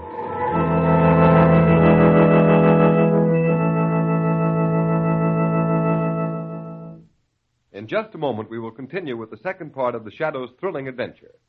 While you are engaged in last minute preparations for Christmas, don't neglect the health and comfort of your family. Be sure of a cozy, warm home during the holidays by ordering a supply of blue coal. No matter how cold or how mild the weather, blue coal is the most economical fuel for heating or cooking purposes. Up in the Arctic regions, where the temperature today is at least 60 degrees below zero, fur traders and trappers are keeping warm with blue coal. They've used other fuels only to find that blue coal will keep them warm more economically than any other fuel. Blue coal is a Pennsylvania anthracite, the fuel that burns long and steadily. It is the fuel that furnaces, parlor stoves, and cooking ranges in New England were especially designed to burn. And the finest Pennsylvania anthracite is blue coal, mined by the Glen Alden Coal Company, employing American labor, and it is transported by American railroads. Every carload is laboratory tested for purity and uniform size before shipment. Blue coal comes in all domestic sizes egg, stove, chestnut, and pea size. For economy's sake and for greatest comfort in cold weather, insist on blue coal. Phone your nearest blue coal dealer. You'll find his name listed in the Where to Buy It section of your classified telephone directory under the name Blue Coal.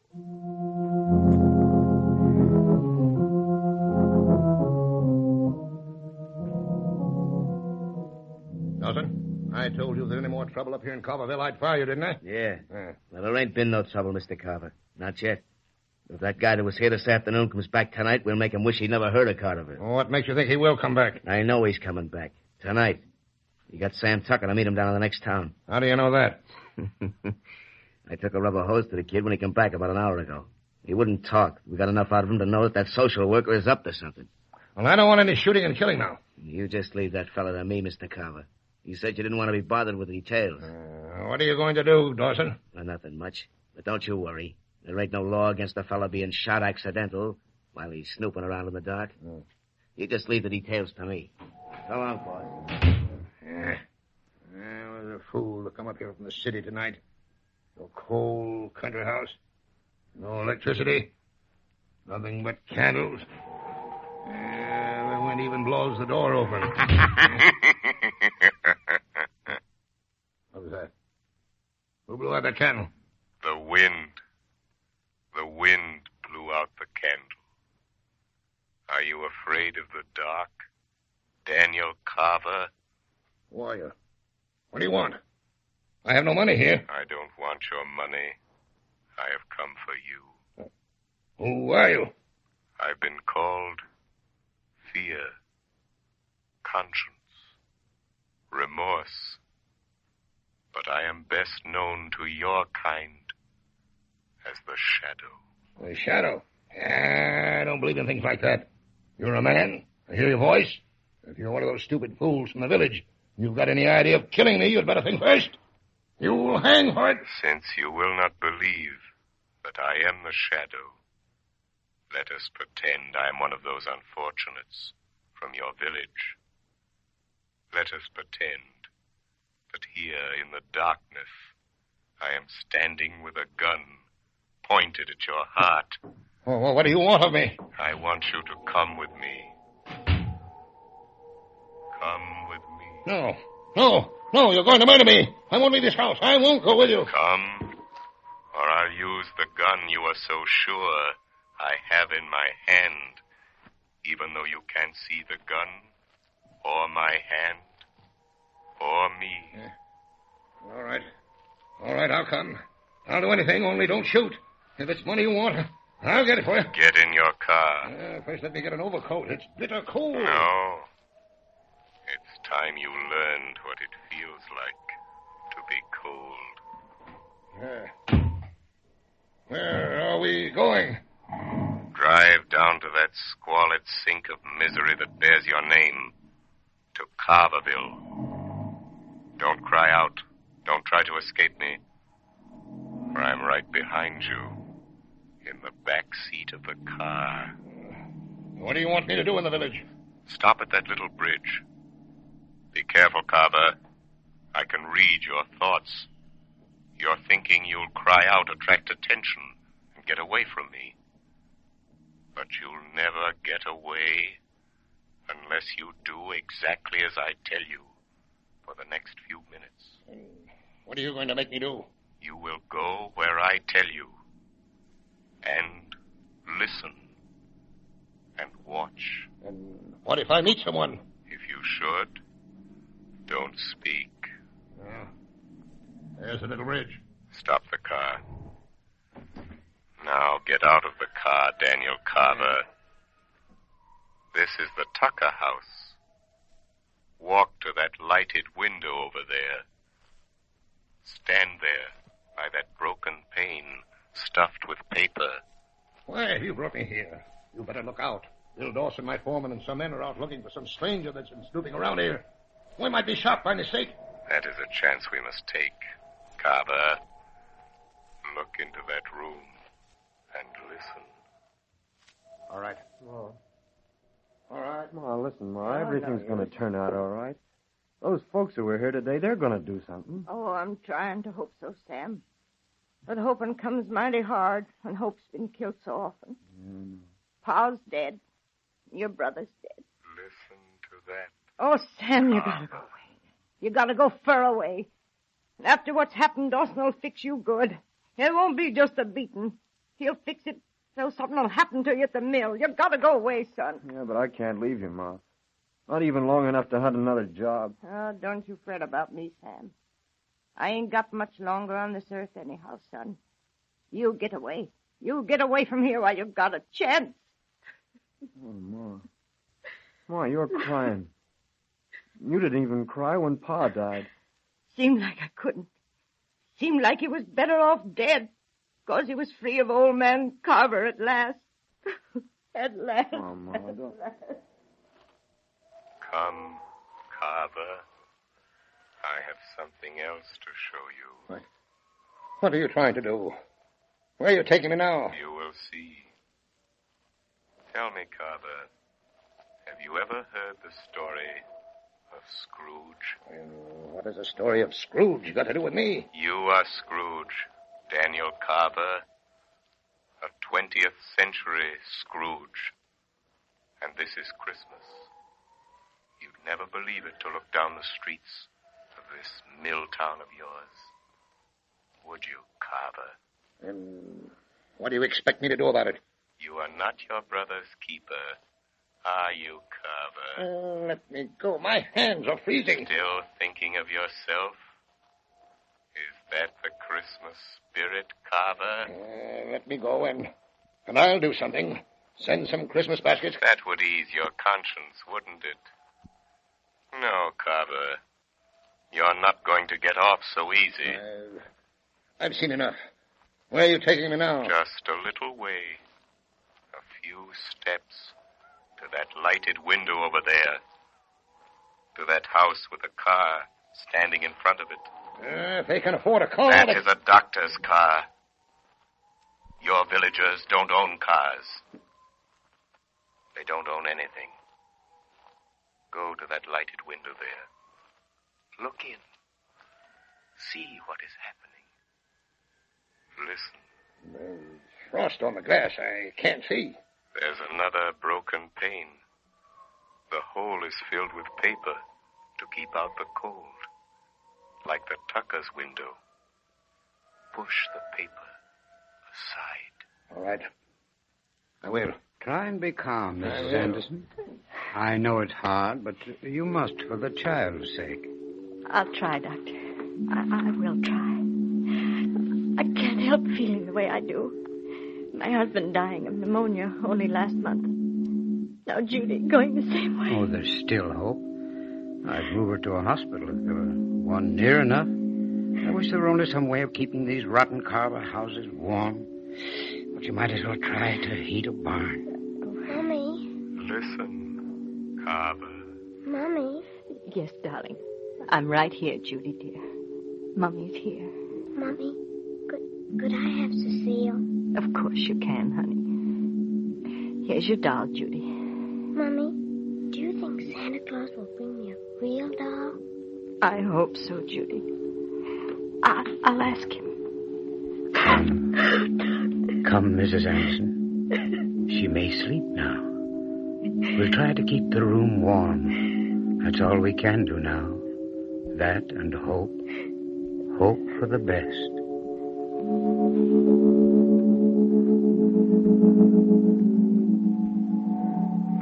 That child, Daniel Carver. She's dying. And you, and you alone, are to blame. No, stop. Don't. Don't torture me anymore. If that child dies, Carver, there will be no candles. No gay candles on a gift laden Christmas tree, but white candles shedding a ghostly light around a packing box coffin. No. No, stop. It will be the monument to your life No. of selfish greed. No. And a cross you will bear through all eternity. Unless, Unless. Unless what? unless you make amends. I'll do anything. I'll do anything to make amends. I didn't know. I've been blind, selfish. No baskets of fruit or pennies in the snow will wipe out your sins against these long-suffering people, I Carver. Know. I know. I'll make everything right. And that little girl, she needs medicine, a warm house. Let me go in and get the doctor to move her to my house on the hill. I'll get specialist. I'll do anything to save her life. Wait, Carver. That is only the beginning. What of all the others? What of these death traps you call homes? I'll tear them all down, burn them, build new ones, houses that are warm and comfortable and safe. I swear it. But tell me, who are you? How you everything for showing me what I've been doing to these people who depend on me? I told you once before. I am the shadow. But you are a man. Why can't I see you? I have clouded your mind, made it impossible for you to see me. You will never see me. Never hear my voice again, Daniel Carver. If you keep your word. I will keep my word. I swear it. If you don't, the shadow will return. And the next time, Hey, Al, you seen any of that fella? Oh, I ain't, Bill. Shadow. It's my foreman, Bill Dawson and Al Trimble. Yes, I know. They mean to kill a man. If they can find him. They're after some fellow that was here this afternoon with a young woman. Welfare workers, I think. What'll we do? Let them come. This is your first test. You are responsible for their acts. What are you going to do, Carver? Look, they, they might shoot us by mistake. They've got shotguns. This is your chance, Carver. If that fella's around here, we'll find him, Al. Go round the back of Tucker Shack and take a look. Okay. I'm just itching to throw a bead on that nosy city fella. Now's your chance to deal with Dawson. What are you going to do, Carver? I'll show you. Just watch me. Don't shoot. Dawson. Dawson, don't shoot. It's me, Carver. Carver. Hey, what are you doing here?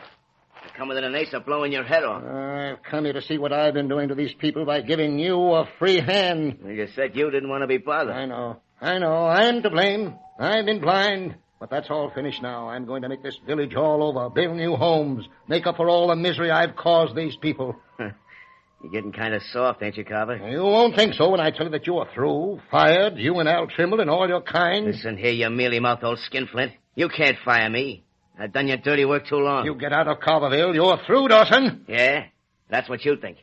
You and nobody else is firing me. Put down that shotgun, Dawson. You'll hang for this. The devil I will. It'll be an accident.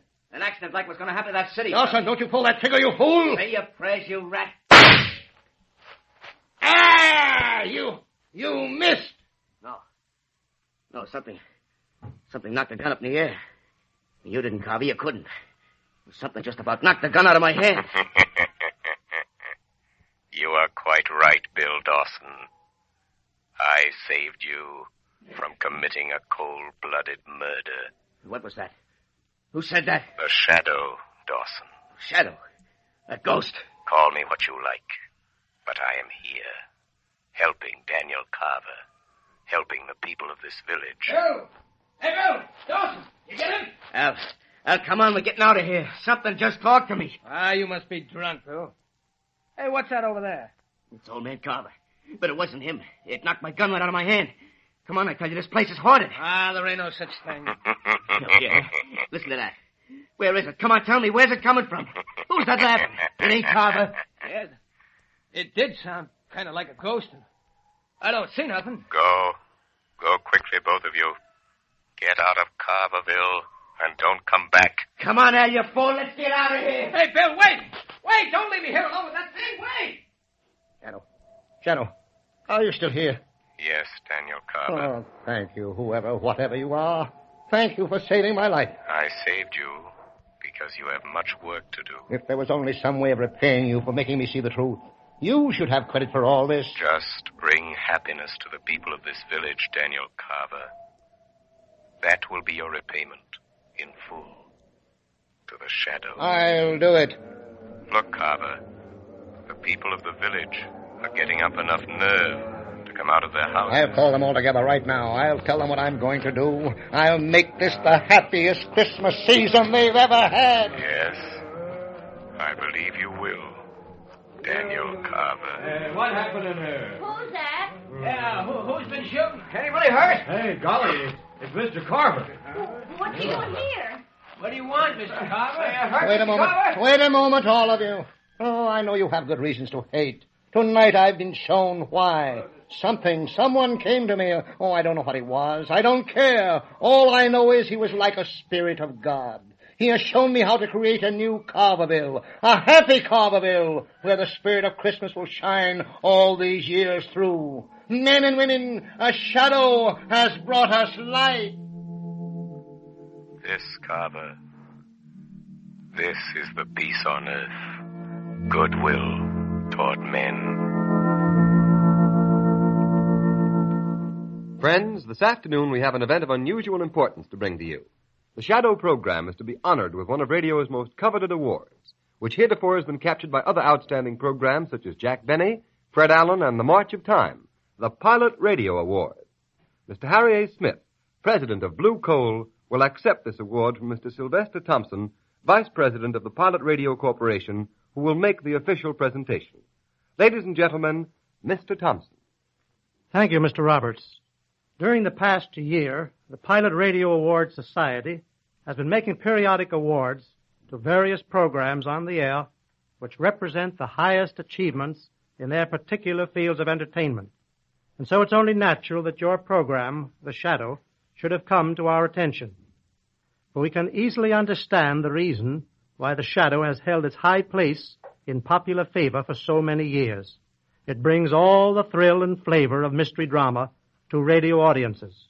In addition, the committee commends you very highly upon bringing some of the finest actors of the American stage into the homes of so many radio listeners.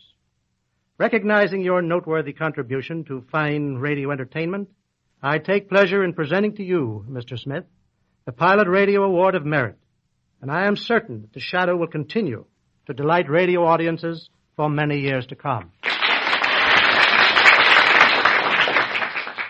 Thank you very much, Mr. Thompson. On behalf of the Glen Alden Coal Company and the DL&W Coal Company, producers and sellers of blue coal, it gives me great pleasure to accept this award. We greatly appreciate this recognition of our efforts to entertain the radio public.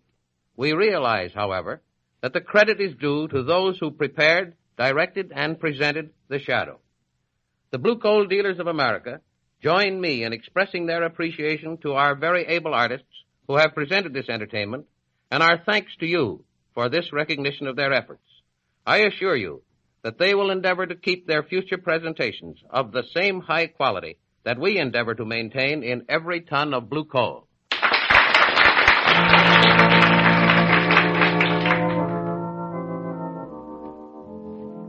The story you have just heard is copyrighted by the Shadow Magazine. The characters in this story are entirely fictitious. Any similarity to persons living or dead is purely coincidental.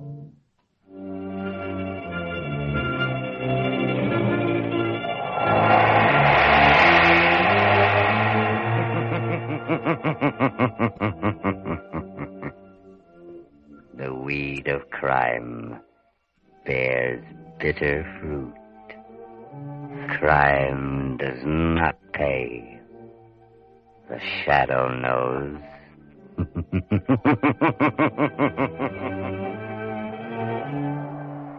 Next week, same time, same station, Blue Coal, America's famous anthracite, will again present another thrilling adventure of the shadow. Be sure to listen, and be sure to burn blue coal, the solid fuel for solid comfort.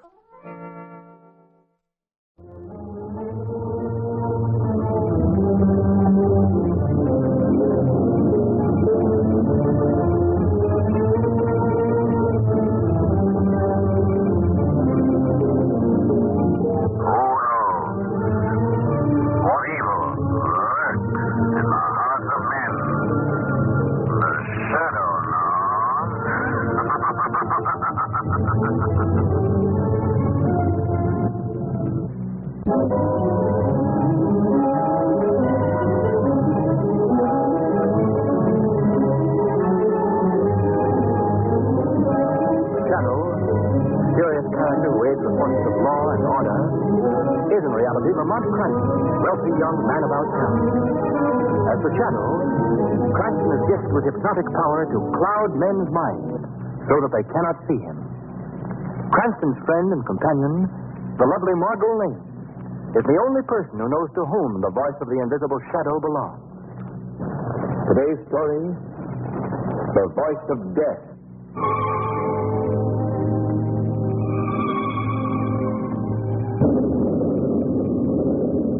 Sam, Hmm? Yes. Annie. You almost finished reading your paper? Yes, Annie. Time to go to bed, ain't it? Yes, Annie. Better make sure all the windows are shut. Sounds like a real mean storm coming up. Yes, Annie. Sam, Hmm? Yes, Annie. did you hear that? What? You, you hear it? Sounds just like little kittens. Yeah. Well, I wonder where they come from. With the poor things outdoors on a night like this. Sam, will you go out and find them? Go on, will you? No, Annie, you don't. Just listen to them little critters. Ain't you got no heart, Sam? Oh, all right. Where's my raincoat? Well, here you are. I'll set up a little box for 'em by the fire. Hmm. All right, all right. Now stop your crying, kittens. I'm coming. Just wait. I'll heat up a bit of milk, too. You see him, Sam? No, not yet. Here, kitty, kitty, kitty. Anyhow. Sam, what's wrong? What in the name of all that's holy? Sam! Sam, what is it? Sam, what happened? Sam, blood. You're all covered with blood. Rose. Good. Toma. Hola. Sam, how could kittens do... Sam. Dead.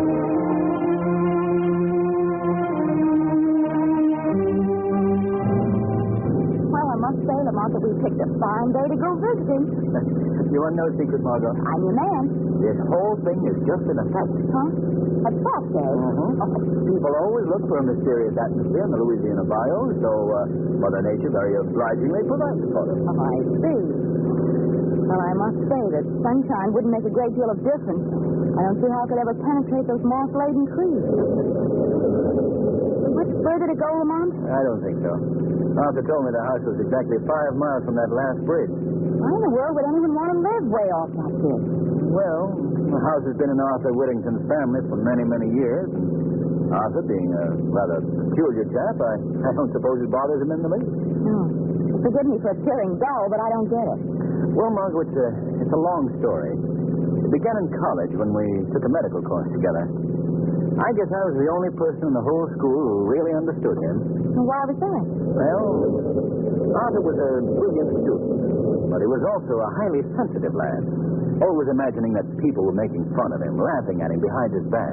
Was there any reason for that? Well, yes, there was. It was his voice. He had the harshest sounding voice I'd ever heard. It cracked, it rasped, it did everything that a voice shouldn't do. Really? In fact, it was his voice that made him leave medical school. I don't follow you, Lamont. Well, it all happened one day in class. Arthur had prepared a paper, an excellent paper that he had to read aloud to the student body. Gentlemen, gentlemen, please, please. You may proceed, Mr. Whittington. Uh, Mr. Whittington, where are you going? Wait, why are you leaving the classroom? Well, he threw down his paper and walked right out of the room.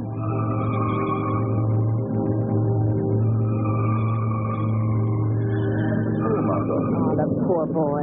I've never heard of him since. But we've corresponded.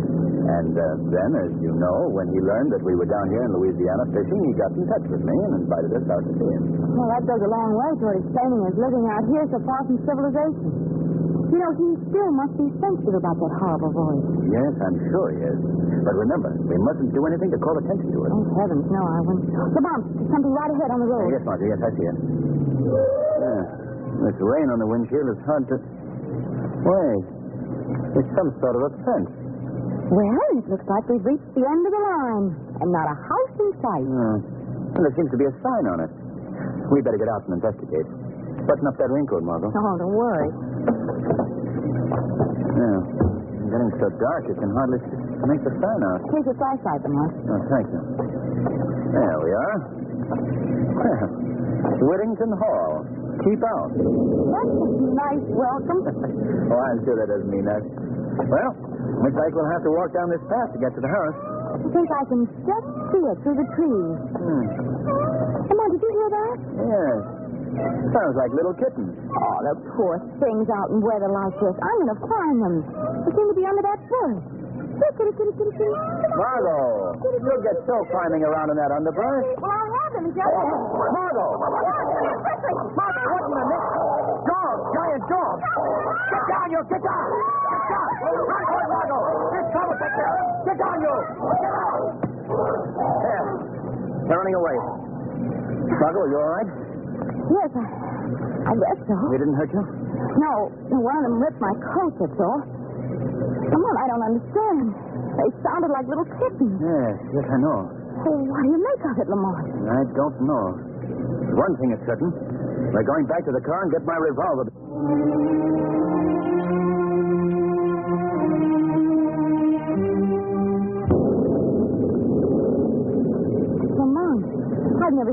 Such an eerie-looking house in my life.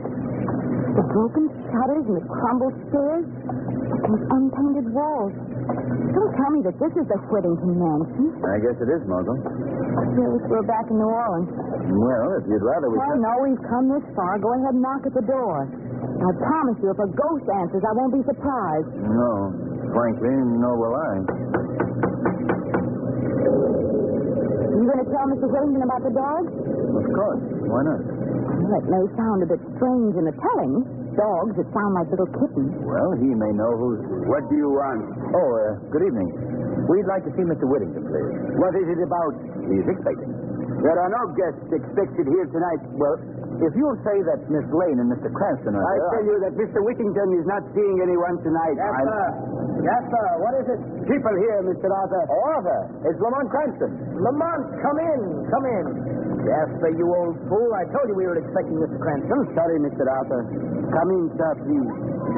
Well, Lamont, I'm glad you were able to come. It's good seeing you again. Well, thank you, Arthur. I'd like you to meet a friend of mine, Miss Lane. Uh, this is Arthur Whittington, Margot. How do you do, How do you do, Mr. Whittington? Well, come, take off those wet coats. Yes, we're more or less swimming in these. Uh, Jasper, show Miss Lane and Mr. Cranston into the living room. There's a fire there, Lamont. You can dry off. All the comforts of home. yes. Now, if you'll excuse me for a moment, I'll go and arrange for dinner. Oh, yes, yes, of course. You will come this way, please. Thank you. Lamont, this place is just as scary inside as it was outdoors. Yes, I uh, see what you mean. Those musty walls and that worn furniture. The candles and old-fashioned lamps. I don't understand how anyone can live here. There's something else that's more difficult to understand, Margot. What do you mean? That man that greeted us was Arthur Whittington. But it was not Whittington's voice. no, no, Lamont. I saved this wine for special occasions. Very special occasions. Well, we're flattered. I suppose my mode of living is a bit mystifying to you, Miss Lane. Mystifying? Well, my staying here in the wilderness, in a house that's almost in ruins, living alone with just a servant. Well, I, I think it might have its advantages, too. Well, I'm glad to hear you say that. Some people might not understand. I must say, though, Arthur, for a man who's roughing it, you set a highly civilized table. Well, I'm like a Britisher in the tropics, I guess. I still like to maintain the... Master Arthur. What is it, Jasper? Why are you interrupting my meal? Master, they are loose again. What? I told you to keep that door locked. I know, I know, but they got out. You fool. They must be someplace near. I keep hearing them. Excuse me, please, Miss Lane. Lamont, I'll be right back. Come along, Jasper. Yes. Oh, don't mind us. Lamont, you know the worst people. What's all this about? I'm not sure, Margot. But it could be those savage dogs. Lamont, do you think they belong to Mr. Whittington? Perhaps. You know, I'm letting you in on a little secret. I wish we could leave here. Well, why, Margot? Well, the way Arthur Whittington acts, the way he talks, the way he looks at you. I don't know, it, it just sends shivers up my back. But we can't leave now.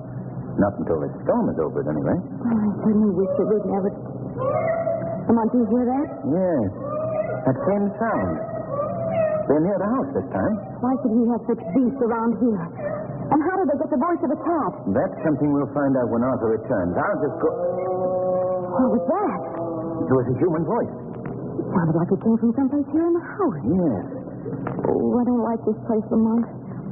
When he comes back, I think you should ask for an explanation. I think we should know about those dogs and that man, too. Yes, when Arthur returns. I have returned, Lamont. I didn't hear you come in. What was that about? My returning, Lamont?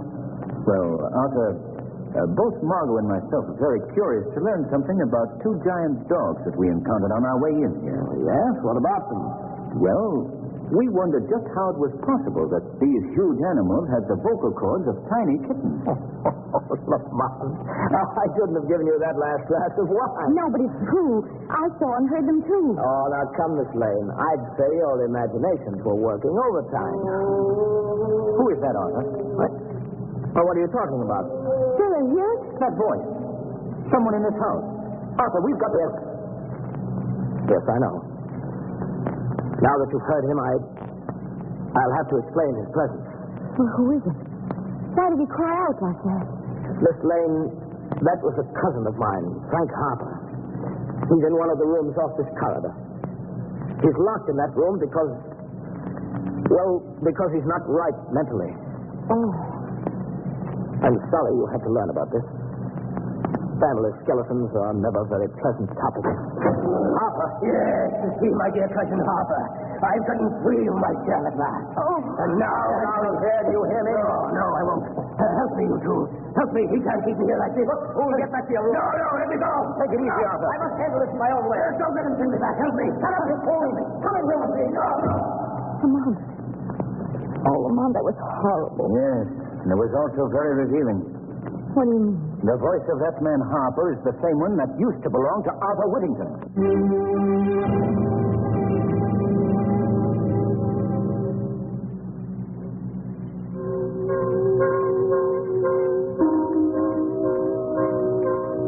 Lamont, what does all this mean? I don't know yet, Margot. Some way, somehow, that poor creature that rushed in here has been given Whittington's voice. Listen, the animals again. Yes. They're part of this thing, too, the mixed up of voices. Oh, Lamont, I wish we could leave here right now. We can't go now, Margot. Not until we learn what's behind all this. Lamont, what's happening up there? Sounds as if Harper's being beaten. Come on, Margot. We're going to that room. What are you going to do? I want to talk to that boy. Quietly, Margot. We must get down the hall without Whittington hearing us. Oh, what is he doing to him? Quiet. The room is right down here. Are you going in there? Not yet. Not until Whittington leaves. I want to talk to the boy alone. Well, perhaps I'd better wait in the living room. Well, If Whittington wants to know where you are, I can tell him that you've gone out to the car for something. very well, Margot. But please, Lamont, please don't be long. I won't. The answer to this mystery will be found very quickly by the shadow.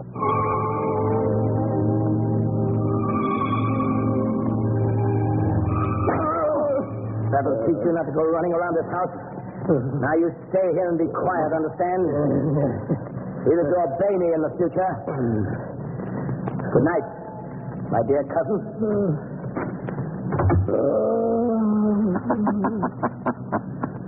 Harper.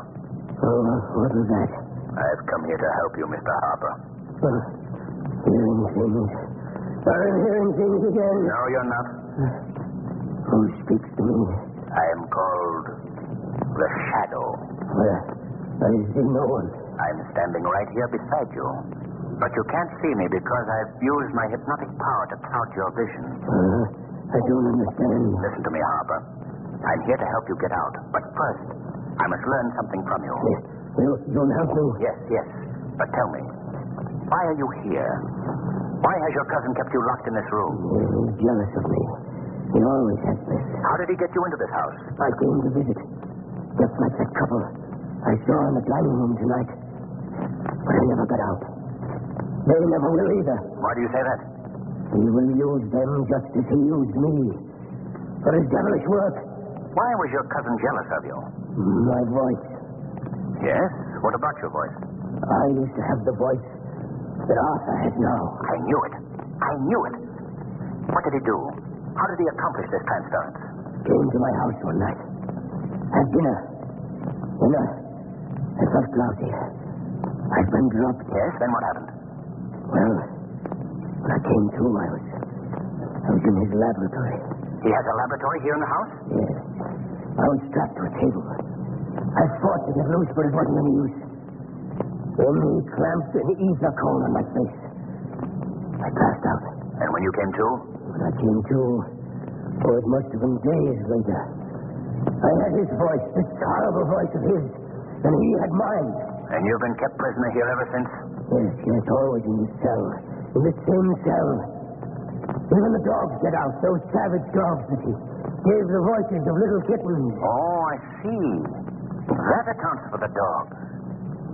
Well, I promise you this, Mr. Harper. You shall be free to leave this cell of yours after tonight.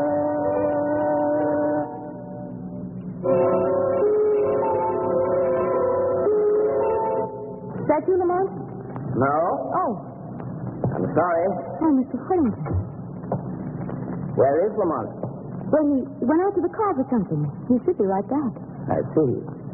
Well, perhaps you'd like me to show you your room while we're waiting. Oh, no, thanks. That's all right. I'll wait for him. I'd rather you'd come with me now, if you will. I have several chores to perform, and I'd just like you to know where your room is. Very well.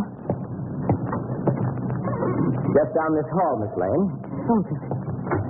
I think you'll be very interested in what I have to show you. This will be your room. Won't you step inside? Uh-huh. Is there a light that I can... What are you doing? I'm just making sure that no one will disturb us, Miss Lane. Why did you lock that door? You'll see. Now we'll put on this lamp. This is my laboratory, Miss Lane. My workshop where I conduct my experiments. Let me out of here and unlock that door at once. I'm sorry, but you're staying here. You don't let me out. I'll call for help. Lamont will hear me. Why don't you call? Lamont! Lamont! Before you continue, Miss Lane, you might be interested to learn that these walls are completely soundproof. What are you doing? Why have you got me here? You're going to help them, Miss Lane. Help you? Yes. They're going to be a party to an experiment of mine. My greatest experiment. What do you mean? You'll learn soon enough. First, I'm afraid I must strap you to this table. No! Don't keep away from me! Nothing such an obstinate fool. Don't do that! Pounding on that door. Go on me. Please come with me now. Oh! On this table. No, you can't do this. There you are. You don't let me go. Now, a few straps to hold you securely. Don't let me loose. There we are. Oh! Now, now you can struggle or scream as much as you wish. I'd particularly recommend the scream. It may be your last chance to use it. What do you mean? This experiment of mine has to do with your voice, Miss Lane. That's my work, you know. The transference of voices. What are you saying? You've already heard two of my examples.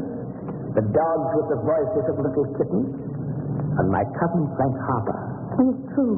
What Lamont said is true. Oh, so he guessed my secret, eh? Well, he'll never live to tell it. Oh, no. You will survive, though. But you won't be able to tell it either, Miss Lane.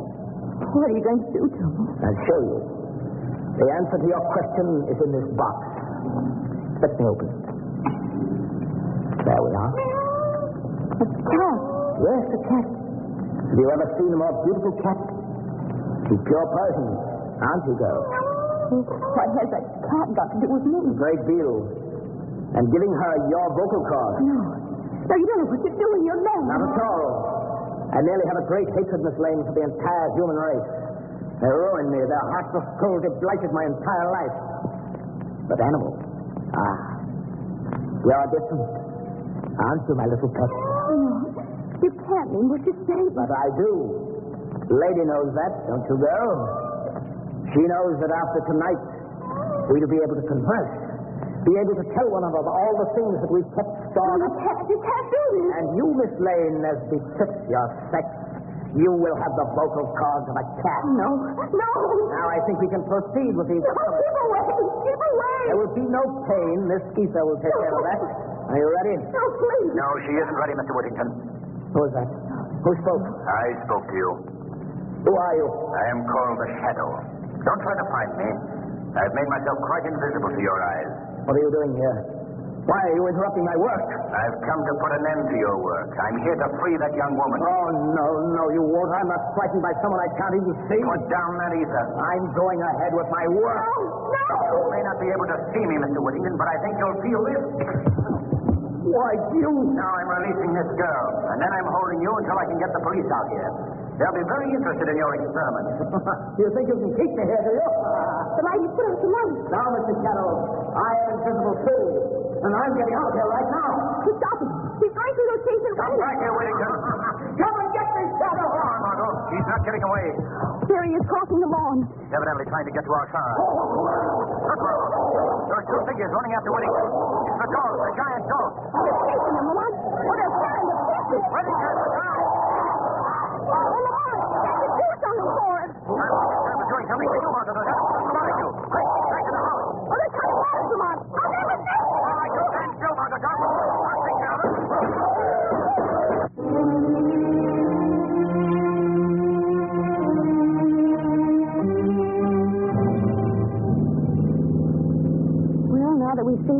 Harper's in good hands, I don't mind saying I'm certainly glad to be leaving that place, Lamont.